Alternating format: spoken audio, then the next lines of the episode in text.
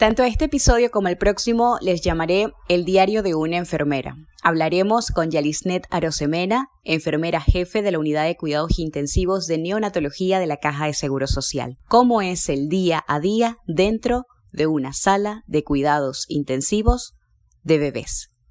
¿Cómo va la vida luego de una cesárea de urgencias, una estancia en cuidados intensivos y un proceso largo de terapias? Cuentos de Madre, un podcast de Gladys Ríos, locutora de profesión, con una invitada muy especial. Hola. Historias de verdad y un mix de todas las facetas de una madre. ¡Mamá! ¿Cómo se comunican? Descúbrelo. Ya comienza Cuentos de Madre. Hola, ¿cómo están? Bien. ¿Cómo va todo? Bien. ¿Qué hacemos hoy? A grabar podcast. Ajá, y tenemos invitada hoy, tenemos más invitados en el podcast. Amelie, ¿te acuerdas de algo cuando tú estabas más chiquita? Ah, las doctoras me cuidaban. Pero también, ¿sabes quiénes? ¿Qué? Unas personas que son como ángeles, las enfermeras. ¿Tú te acuerdas de tus enfermeras? Ah.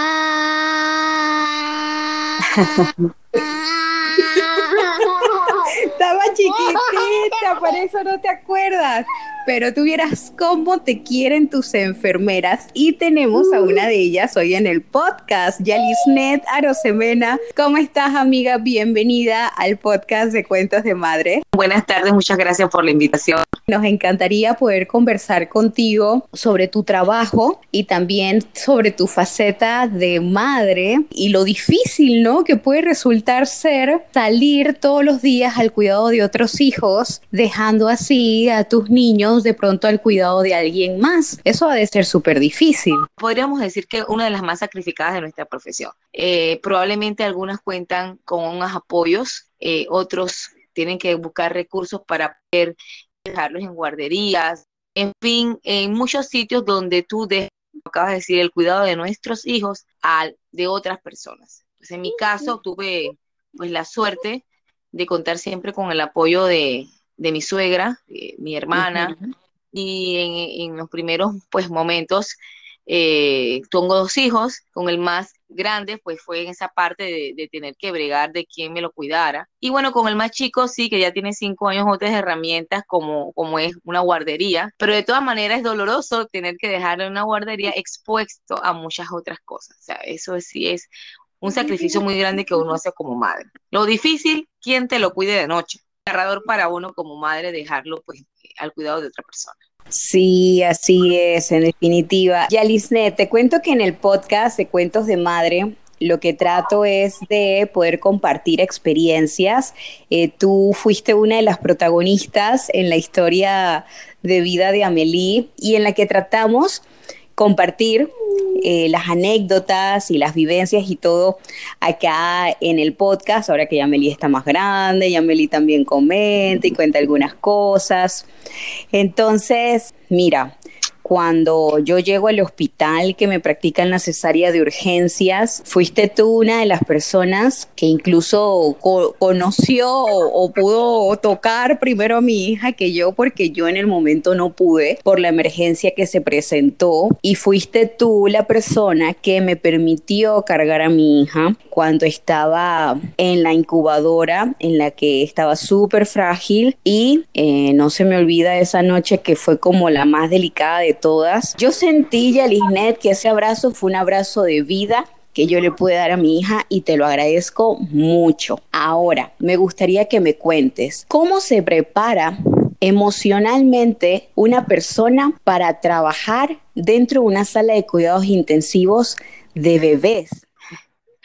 Mira, créeme que eso siempre yo considero que depende de cada persona, ¿no?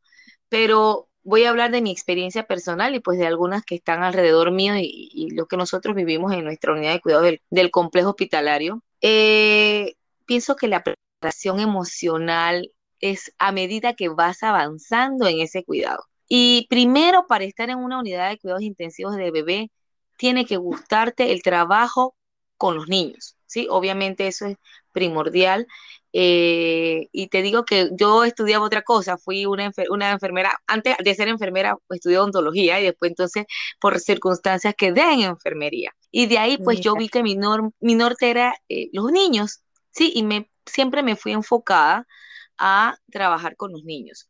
Trabajé con adultos y después de allí me decidí a quedar en esa unidad de, cuidados intensivos. Bueno, primero en la parte de donde tú viviste con los cuidados mínimos, intermedios, una preparación previa a que esa enfermera pase a la unidad de cuidados intensivos.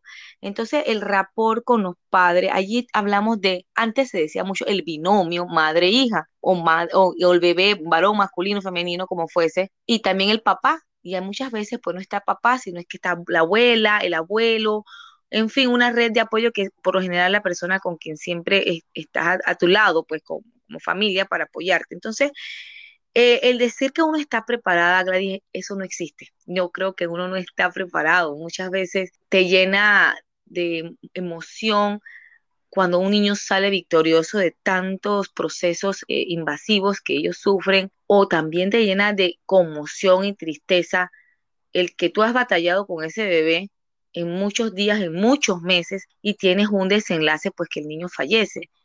Quizás algunas tienen una coraza personal, una coraza para defenderse de la parte esta emocional. Otras que todavía no podemos crear esa coraza. Y quizás lo que, lo que uno muestra en ese momento, ser el apoyo de esos padres, tú por dentro también estás sufriendo, porque tú eres el apoyo de esa mamá, de ese papá, pero a ti también pues te parte el alma ver las situaciones difíciles. Entonces, eh, como que preparados en su totalidad, pues no, no estamos. Depende siempre del bregar de todos los días, eh, de la convivencia o las redes de apoyo emocional que nosotras tendrán, tenemos mucho. Nuestra sala siempre está enfocada a primero apoyar a que cada papá tenga una red de apoyo de ya sea evangélico, cristiano, cualquiera, o sea, que, católico, y esa es nuestra primera base. Y nosotros mismos en sí en la sala siempre tenemos a Dios por delante entre todos. Estoy segura que muchas otras madres han compartido este mismo pensamiento con ustedes y es que ante una situación tan difícil, como tú dices, uno se encuentra muchas personas con esa coraza y uno no lo cuestiona porque uno también sabe que, que está, o sea, esa línea es muy delgada, pero encontrarse en esas situaciones, pasando esos momentos tan difíciles con personas que pueden conectar sentimentalmente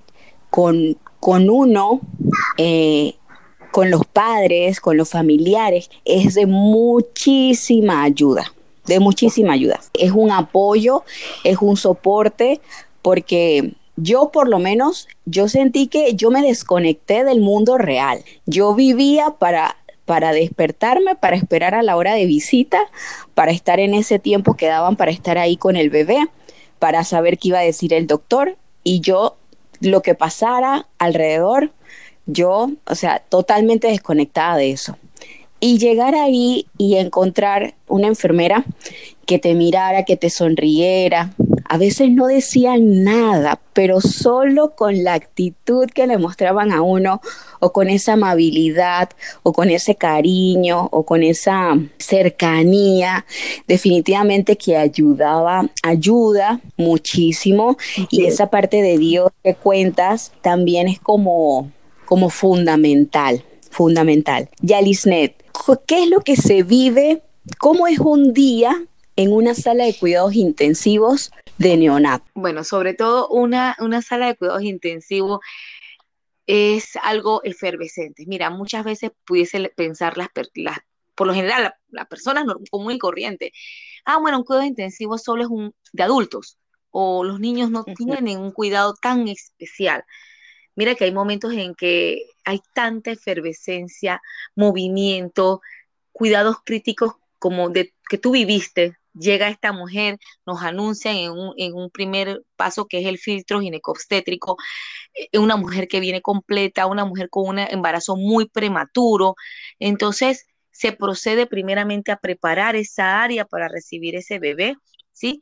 Dependiendo, claro que sí, de qué eh, estado de edad gestacional tenga o qué premura con que vayan a buscar ese niño igual el equipo médico, tratamos todos de trabajar muy, o sea, el equipo, la palabra equipo y trabajo en equipo es sumamente valioso en nuestra unidad. Creo que es un norte en nuestra unidad de cuidados intensivos. Y de una vez, pues como hormiguitas, todo el mundo comienza a armar ese espacio para poder recibir ese bebé que venga por primera vez a la unidad crítica, eh, ya sea que entre por un partos o que venga de una cesárea. Eh, y tenga pues su espacio reservado, ya sea que el niño utilizará un ventilador mecánico. Entonces, todo eso dependerá de cómo venga el bebé. Recibir las áreas con los pacientes también cuando hacemos el cambio de guardia o cambio de turno, que muchas veces pues en ocasiones coincidían y, con el horario de visitas de los papás. Entonces, señora, espérenme un momentito. Entonces ahí había malestar y molestia, pero siempre uno le decía, es que ya vamos rapidito y le devolvemos el tiempo. No sé si en algún momento te tocó esa vivencia de que tienen que esperar un momentito, ya vamos, ¿no?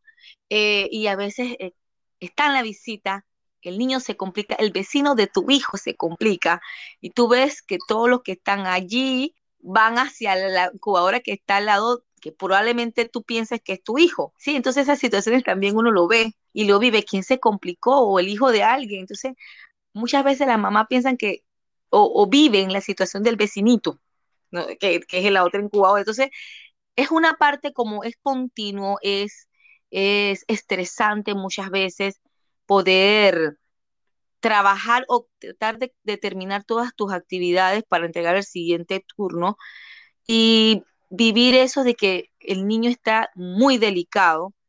Tenemos un equipo multidisciplinario muy bueno y que eso te, te permite a ti entonces también trabajar bien o, trabajar lo mejor posible para poder brindarle una calidad de atención con una calidez porque esas son dos cosas muy importantes. Entonces, en esa unidad de cuidado intensivo se vive eso. El, a veces el estrés de que, Dios mío, no caben. Esa es otra cosa que se vive ahí.